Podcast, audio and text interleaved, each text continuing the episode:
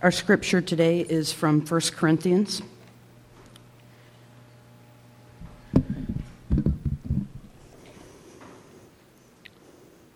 Okay. Give me one second. Okay. All things are lawful for me, but not all things are beneficial. All things are lawful for me, but I will not be dominated by anything. Food is meant for the stomach, and the stomach for food. And God will destroy both one and the other. The body is meant not for fornication, but for the Lord, and the Lord for the body. And God raised the Lord and will raise us by his power. Do you not know that your bodies are members of Christ? Should I therefore take the members of Christ and make them members of a prostitute? Never. Do you not know that whoever is united to a prostitute becomes one body with her? For it is said, The two shall be one flesh. But anyone united to the Lord becomes one spirit with him. Shun fornication. Every sin that a person commits is outside the body itself. But the fornication sin, but the fornicator sins against the body itself. Or do you not know that your body is a temple of the Holy Spirit within you, which you have from God, and that you are not your own? For you were bought with a price. Therefore, glorify God in your body. The word of God for the people of God. Y'all, great to be with all of you here at Urban Village Andersonville. Uh, thanks, Luis, again for your testimony. Uh, to testify in a large way is to tell the truth about what God is doing in us, to tell the truth about what God is doing in this community, and what God is calling us to. Thanks. And what God is calling us to. So thanks for telling the truth and calling us to do the gospel work of anti racism and justice. So I know some of you, I know many of you perhaps, but there's a lot of you I don't know. So uh, some of you are probably wondering who is this guy and why is he preaching at my church? So uh, my name is Rich, Rich Havard, and I am the campus pastor at a new and inclusive ministry at UIC. That's at the University of Illinois at Chicago. And before launching this new ministry this fall, I was the church starting resident at Urban Village Wicker Park, sort of like the associate pastor at Urban Village Wicker Park. So several weeks ago, Brittany uh, came to me and she said, Hey, Rich, will you preach on September 27th? I'm going to be out of town. And I said, Sure. And got on, got on my calendar. I said, Sure, without asking about what the sermon series would be. So Brittany, she's smart, right? She quickly accepted my yes. And then she said, Oh, by the way, you're going to be talking and preaching about sex and desire. And I was like, Oh, great. So, for those of you who are a bit uncomfortable talking about sex in church, I was at Wicker Park, Urban Village last week, another site, and uh, I noticed some people get a little squirmy uh, during Christian Coon's sermon. For those of you that are a bit uncomfortable, I invite you to try preaching about sex to a room, to a room full of people, many of whom you've never met. So uh, I also, when I told Brittany yes, I said, yes, and I want to share a little bit about what God is doing at UIC uh, and what, what's been happening so far with the ministry there. She said, of course. And she said, by the way, uh, what goes better together than sex and college students? So here we are. Uh, before we launch into the second week, the second sermon of the Some Like It Hot sermon series, I want to talk to you a little bit about what's going on and what God is up to at UIC. We're launching this new ministry this fall, and I could talk to you right now about sort of vision and granular details and programming and, and that sort of thing, and I'm happy to do that. But first, I want to, uh, or maybe today during this limited time, I want to share with you the testimony of a student who's been involved uh, in our time there. And this is a testimony from Zach. Zach writes Joining a new and inclusive ministry at UIC has been a turning point in my faith journey. I'm filled with a deep sense of gratitude to be accepted here as a gay Christian for the first time in my life.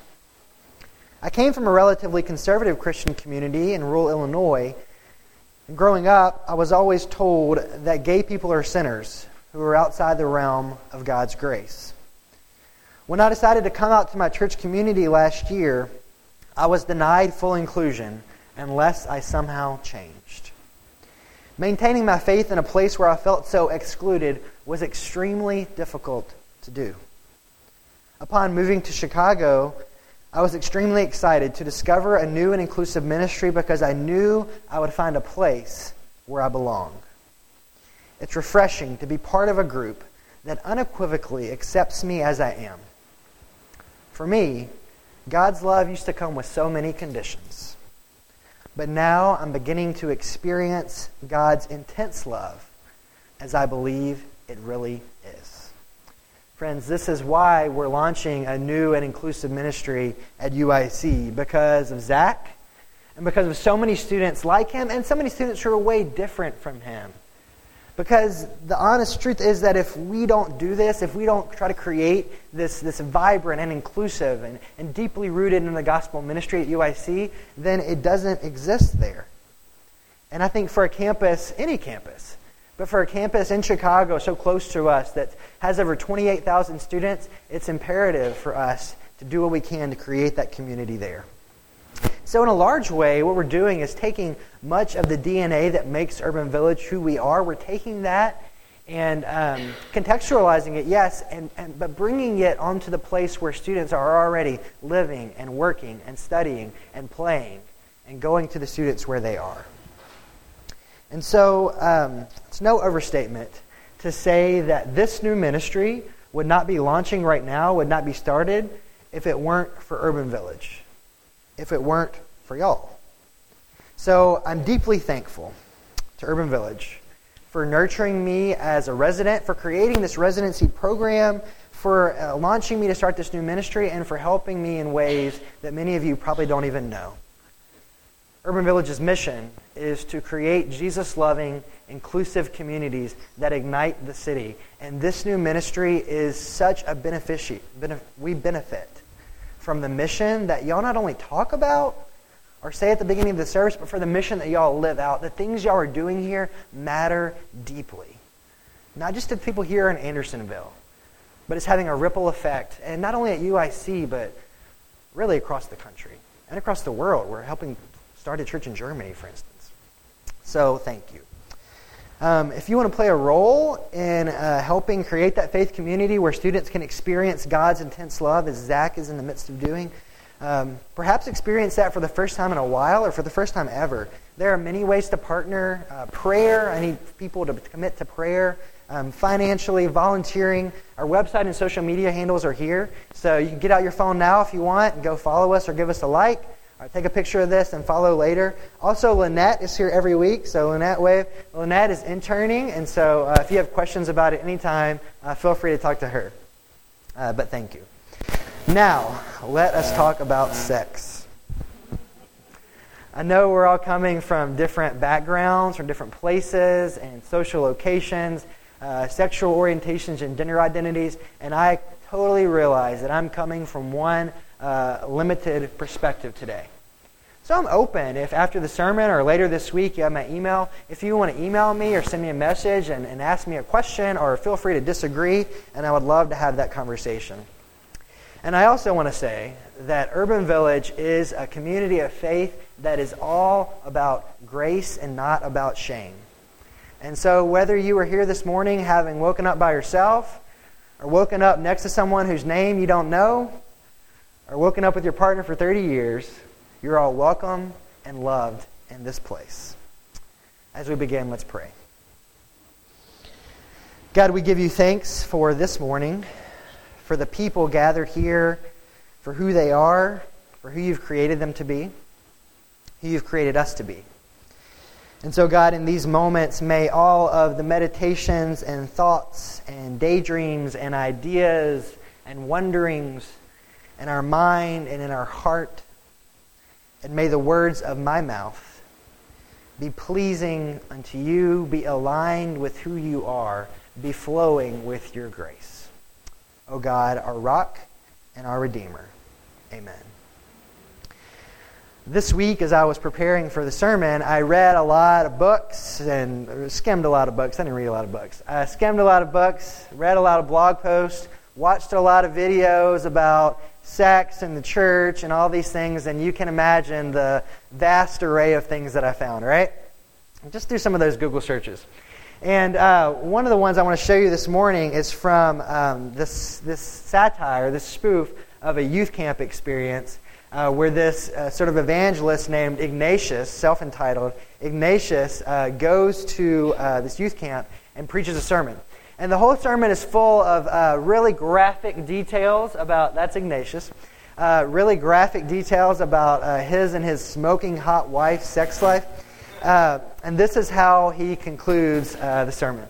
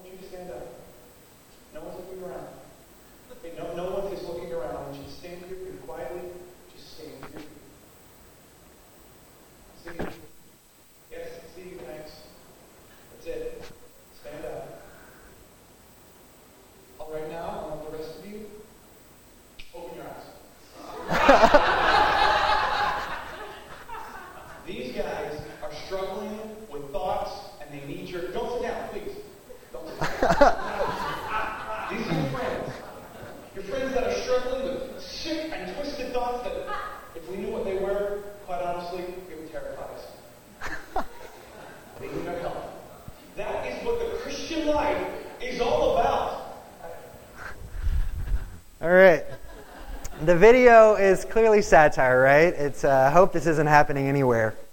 But satire, we know, uh, it, it, uh, just if you want to go watch the rest of the video, I highly suggest it. It's like 10 minutes long, but go watch it. Ignatius, youth worker, something like that. Uh, it's, it's satire, but satire we know is a form of social criticism. And satire often points to uh, things that are real, just in funny ways. And I think this video points to the reality that church is often not a safe or life giving place to talk about sex. And for many of us, it, has been a place that has taught suppression and shame and guilt and strict rules without any explanation or need for discernment and so much else. For many people, uh, perhaps many in this room, the church has made us think that sex and desire are dirty and shameful, except in one case of one man and one woman having sex for the sole purpose of procreation. When I think about sex and church, I'm flooded with memories of every young man's battle book studies. Does anyone else know that book? I got one last time. Okay. A couple, I see a couple years here. Every young man's battle book studies. Small groups on the evils of masturbation and probing questions like, how far is too far? Some of you all have these memories too, right? I'm not alone, I don't think at least. So, with the church's sexual past, and frankly, with the church's sexual present in mind, one of the things that we want to accomplish and to do in this sermon series is to proclaim loudly and to proclaim clearly that sex and desire are not shameful. In fact, sex and desire are good gifts from our gracious Creator God. Desire is part of our God given DNA. We are hardwired for it, and it is not something to be suppressed or discarded. If anyone is here uh, a fan of the Radio Lab podcast, they did an episode several years ago, and it was called This Is Your Brain on Love. And they discussed the science behind desire, the brain chemicals that ignite and fuel and sustain and focus our desires, the three chemicals given to us by God. First up is dopamine. This is the chemical that makes us feel great. It's that surge of passion and euphoria and that quintessential love chemical, the chemical that sets us up for the love party. It's the one that gets us in the mood. Norepinephrine, the chemical that communicates good feelings between neurons in our brains. It leads us to focus thought and intention. So if dopamine sets us up for the party, norepinephrine is what makes you take the risk and ask that person you've been eyeing all night to make your dreams come true. It makes our heart pound and our skin sweat. Dopamine and norepinephrine, they come on strong, but they fade quickly. So we need this third chemical, uh, oxytocin, to help our desire last a bit longer. And oxytocin fires up and it lasts a long time. And it, it may not have the same high as the other two, but it's what sustains us and fuels our desires for deep companionship over the long haul. So God created us with these three chemicals and many more, and God formed our bodies, and these chemicals swirl around inside of us, creating desire. And God wants us to experience the depths of desire and to long for intimacy with another human being, to risk vulnerability emotionally and spiritually and sexually with another person. God wants us to experience the fulfillment of full vulnerability and connection with another human. The experience of being fully known and loved. And, and sexuality in the Bible is more than about what parts fit together for procreation, but it's way more about the deep longing and desire for the other. And this deep desire and connection, it points to a greater reality of connection with God and being modeled after a triune God. The Trinity, right? It's the Christian concept that God is three and one together in an intimate union of love and equality, and we have a God who wants to experience, wants us to experience that same intimacy. But uh, our God-given desires, the DNA that God gave us, those that stuff isn't nurtured just in a vacuum. Because we have this whole host of external factors that form and misshape and complicate and develop our desires. And I'm not really interested in this whole like the church gets this all right and culture gets this all wrong because that's not true, right?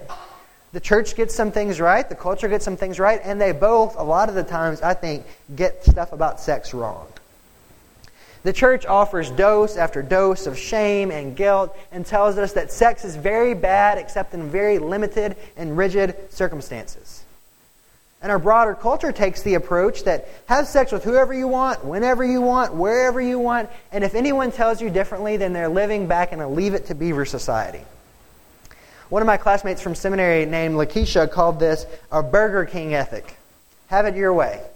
Whatever you desire, you deserve it and can have it, and it's all good for you. And that ethic has some obvious implications, and, and it can even have some really damaging and abusive implications, right? Next week, we'll talk about how it can lead to sexual violence. So here we have the church. Sex and desire are antithetical to the life of a disciple. The church has this obsession with purity rings and pledges to fight marriage equality and commitments to rigid gender norms and patriarchy and conversion therapy. And those things misshape our God given desires. When the church operates in that way, it misshapes the desire that God gave us. And I can tell you that being nurtured in a church that practices a lot of those things didn't lead me to lean into and embrace the gift of desire that God gave me. And I don't think I'm alone there. I think for a lot of us, the church didn't lead us into abundant life when it comes to sexuality and desire. In fact, it tried to suppress or prevent or discard it. So then we turn to our culture, our broader culture. And there we find a $13 billion per year porn industry with 88% of videos containing physical aggression. Scientists have found that folks who are addicted to, porn, the brain patterns are identical to those addicted to cocaine. We find the Ashley Madison website, whose recent hack caused over 400 pastors to resign, ruined countless marriages, and led to several suicides. And then we see our culture's misshaping of what is to be desired. And Glamour magazine reports that 97% of women have at least one I hate my body moment per day. The culture's not leading us to abundant life here either. As an aside, I do think that the church and the culture do get things right sometimes. The church is starting to realize in a lot of circles that the way that we've talked about sex and, and told people about it and the damage we've done is not okay. It's not gospel driven. And so then we need to start doing some correction. We need to look at ourselves and figure out what we're doing wrong and create a new way forward. And I hope that's what Urban Village is trying to do. I think it is. But then uh, also, there's questions about this Burger King ethic, have it your way, that are starting to pop up in our culture starting to ask questions if this is really the way it's meant to be. And uh, we see this in articles like GQ's 10 Reasons to Quit Watching Porn, a recent article, the movie Don Jon, if you've seen that.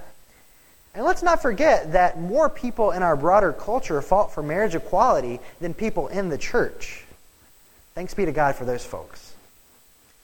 So, yeah, the church and the culture waking up to ways we've been misshaping desire, but I think that the broader witness, the overall witness of both, still misshape and complicate desire in ways that are often unhelpful, damaging, and even abusive.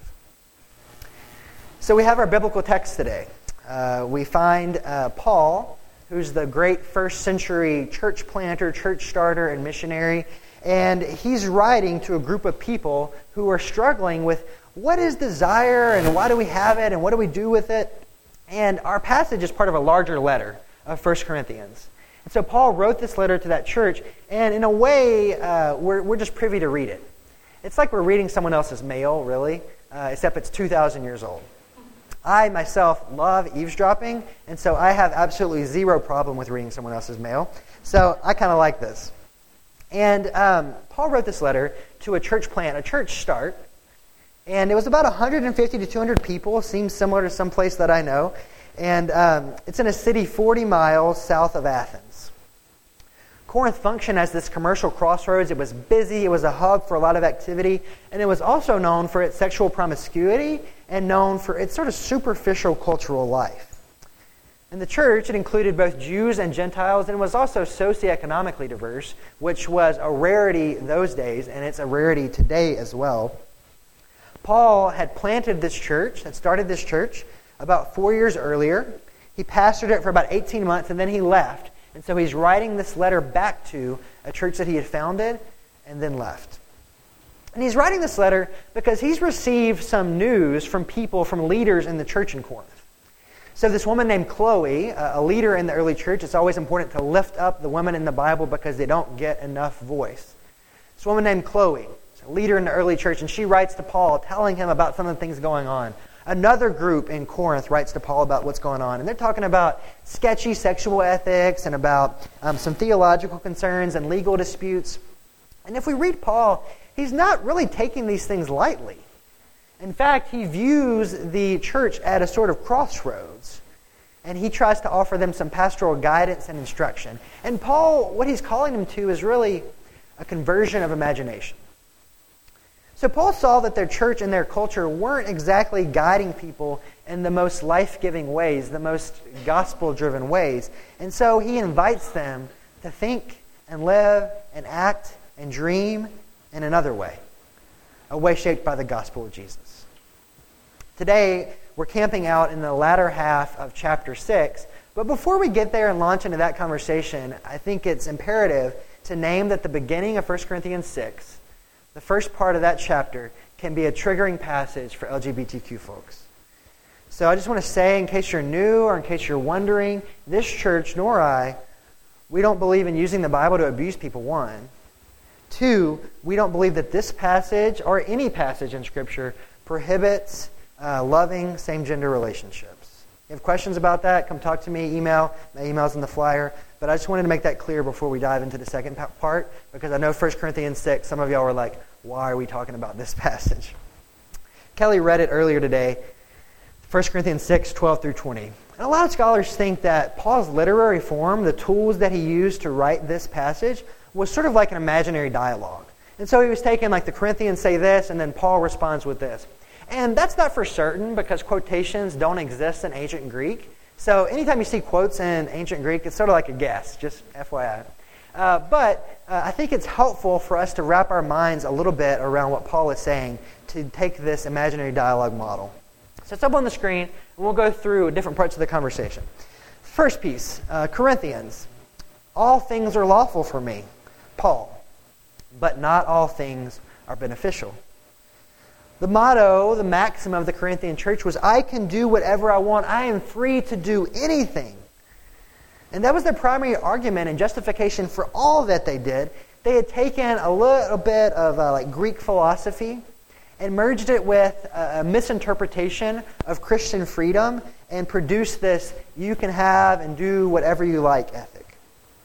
So, in their larger cultural world, men had license to do whatever they wanted sexually, essentially. And so they had uh, they raped young boys, um, they had prostitutes and abused women in that way. And these members of the Corinthian church, especially men, are insisting on we can do what we've always done. We can do what we desire because I can do whatever I want. But Paul takes this opportunity to say, uh, actually, a different way exists. But notice that Paul doesn't deny their freedom. Paul doesn't say, actually, you're not free. Paul, if we read the rest of his letters and other writings, Paul is always proclaiming freedom in Christ. We have freedom in Christ. But Paul adds a depth and texture to that freedom that they weren't understanding. And Paul asserts that someone who is free, someone who is fueled by grace, is someone who doesn't use self indulgence as the only discernment tool. Rather, someone who is free and fueled by grace is someone who operates with an enlightened understanding of what is good for them, what is fruitful, what is about abundance for them and the other and the world. So, sure, er, we may be able to do all things, but the question is do all things lead to abundant life? Corinthians, next part of the conversation. All things are lawful for me, again. Paul, but I will not be dominated by anything. So here Paul is getting at this difference between desire and addiction.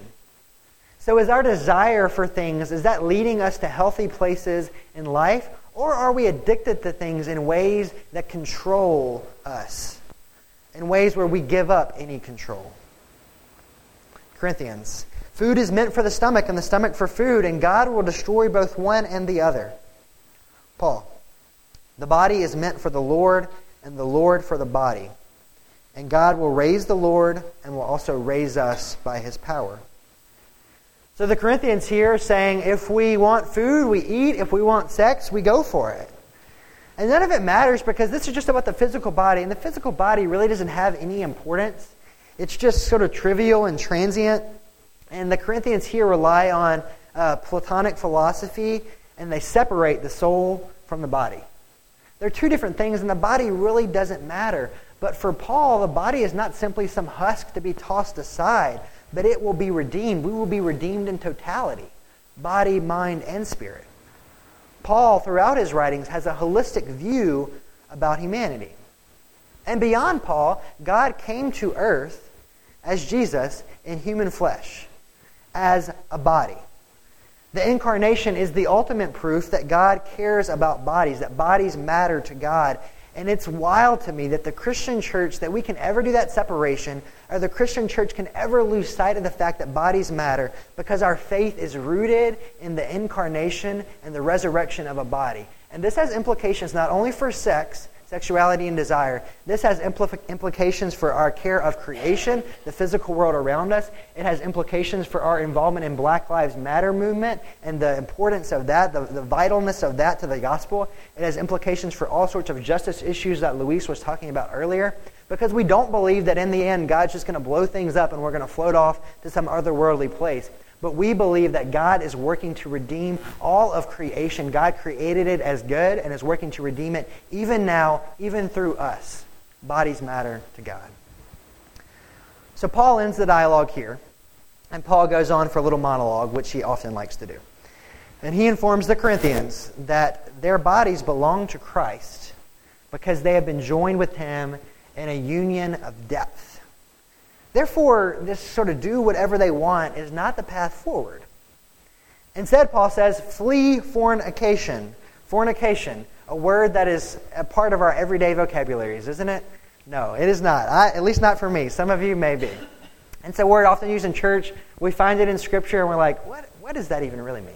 Uh, the Greek word is uh, porneia, and it is the broadest term for sexual sin in Greek. It's sort of like an umbrella term. So all sorts of things fall underneath this, especially um, things like uh, prostitution, which was mentioned earlier, or rape with young boys. And so this type of sexuality, Paul is saying, is harmful for you and for others because sex isn't meant for some momentary selfish pleasure only for one person, but sex is meant to allow us to experience a deep union and connection and vulnerability, full vulnerability with another human.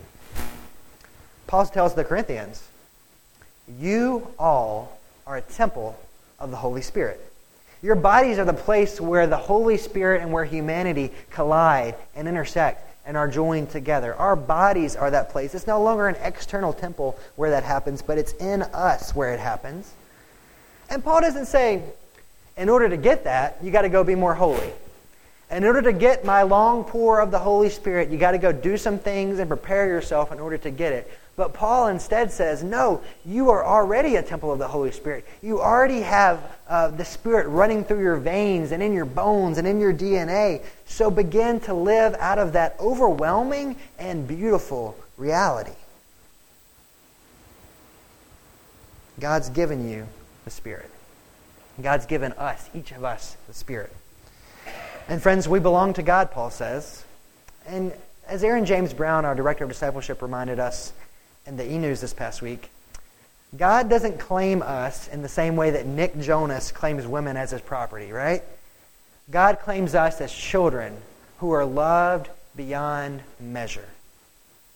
As children who belong to God no matter what. And we are to let that fuel our lives.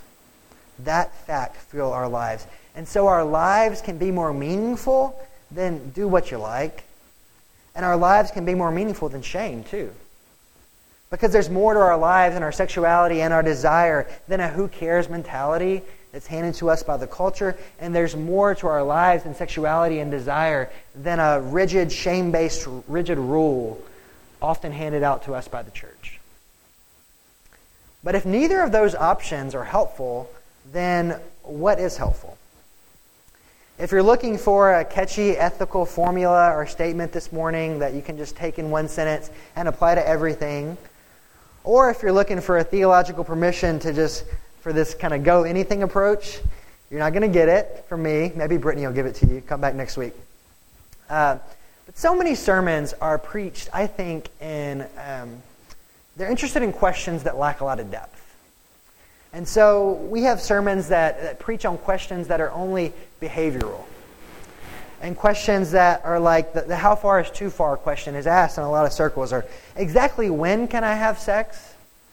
And just want sort of one answer fits all. But I, I don't mean to say that those questions lack um, importance. And for some of you, you may be wrestling with those things. I don't want to say they lack importance. But I do think that whenever we're talking about these things, if we narrow the conversation only to questions about when certain sexual acts are appropriate, that we're actually missing out on the depth and humanity and deep spirituality and mystery and complexity of sexuality and desire. So, in the sermon series, if you were here last week, you saw several questions that Brittany posed, uh, and they're guiding this sermon series across all the urban village sites, and they're going to be on the screen.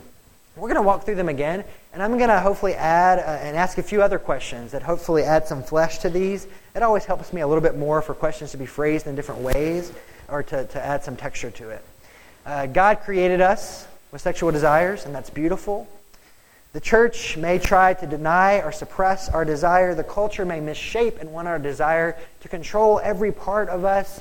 So, in the midst of all this, which can be very confusing and very complex, how do we navigate how to live uh, sexually and with desire as disciples of Jesus? I think these questions are helpful. One, what do I desire? And begin by asking that basic question. And introspection can be hard, but I want us to be honest with ourselves when we ask this question. So notice that the question doesn't read, What should I desire? But it reads, What do I desire? And so asking that question and digging deeply and being honest and figuring that out before we can get anywhere else. What do we desire? Two, why do I desire that? Asking questions about what is shaping my desire? Has the church shaped it in a way that is causing deep suppression and shame and guilt? Has the culture shaped it in a way where I just think, oh, my body, whatever. It's, it's, it's pretty much useless and trivial and doesn't matter? Because neither of those things are the truth. Is our desire beneficial? Is it leading to abundance? Is it life giving? Does our desire dominate us? Are we addicted to porn or sex in a way that is controlling every part of who we are? Do the things that we desire, do they only serve me? Are they selfish desires that are only worried about me? What do we want our sexuality to communicate? What do we want it to say about who we are and who God is? What is our desire moving us toward? Three, what does my partner desire? Sex is not an isolated thing, y'all. Sex and desire are not just isolated, they're with other people. And so if they don't happen in isolation, we need to be able to have open and honest and frank and mature and even spiritual conversations with our partners about what they desire. And I think if we can't have a verbal conversation, if we can't talk about these things openly and in mature ways, then we need to take a step back. Four, what does God desire? And then asking not only what, but why does God desire that? If God desires something for us, it is for our good and for our abundance. And so asking the question, why, God? Why this way? And God, I assure you, I promise you, can handle our why questions. And, and this question may not lead to a sort of single sentence ethic. In fact, I hope it leads to something way deeper than that. And fifth, how do these desires intersect, align, or not? Does our desire glorify God? How is our desire and our sexuality part of our lives as a disciple of Jesus? Because when we become, become disciples of Jesus, we're not only following with our head or with our heart, we're following with our whole selves, our bodies included. So, how does it align with that? As we seek, this is the second week of a sermon series, of a five week sermon series, but this is a lifelong project, right? It happens for all of us, all across our lives, these issues, these questions. And so as we seek to begin answering them, I have no uh, naivete about the fact that we're going to get all this stuff done in five weeks, right? Uh, as we begin, as, as we spark um, these questions, my hope is that we do some deep introspection, we do some reflection on our own, but that we don't leave it there. And so we also believe in the fact uh, in community enough to go to other people, trusted friends, prayer partners, accountability folks, our small groups, and we talk about these things in real ways in those spaces as well. And lastly, but most importantly, I hope that we know, I pray that we know, that throughout this entire journey, throughout all the questions we have and all the complexities and all the beautiful things and the joys and all the mess ups and all of it, I hope we know that God has got us that God is guiding us all along the way, and that God, in every step of the journey, is pouring out grace upon grace upon grace. May we believe that, and may that form the foundation of all that we do. Amen.